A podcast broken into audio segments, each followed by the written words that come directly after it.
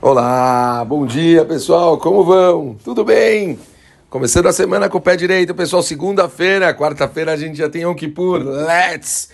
Com certeza a gente tem que começar com alguma coisa inspiradora. Vamos hoje falar uma história.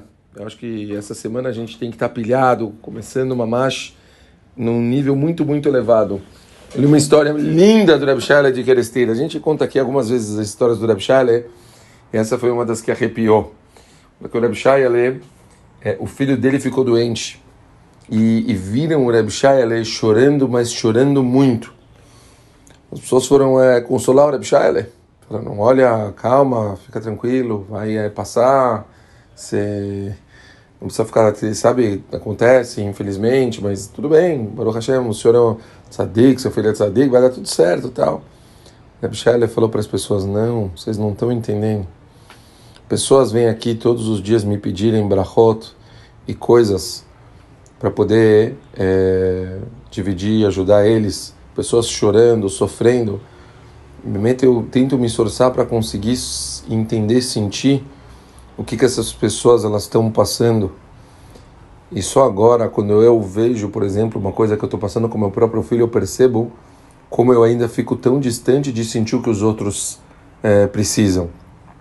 Eu tento fazer a mitzvah de Ve'achav Talarecha Kamocha, tento fazer a mitzvah de amar o próximo como a mim mesmo, mas eu estou vendo que eu ainda estou muito, muito longe dessa realidade.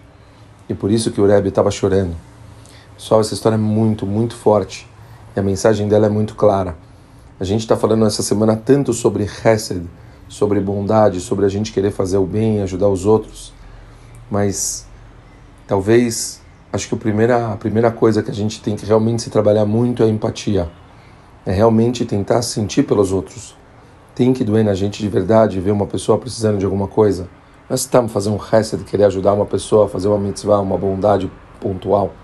Mas o primeiro passo de tudo é que te incomode ver uma pessoa precisando de algo. Para ir a partir daqui você poder fazer o seu máximo para poder ajudar essa pessoa. Vamos tentar, tentar olhar os outros como nós mesmos de verdade tentar ver o que as pessoas estão precisando para a gente poder realmente fazer diferença na vida deles. Um beijo grande para todo mundo. E, como eu disse, o resto dele começa no ato o ato de sentir.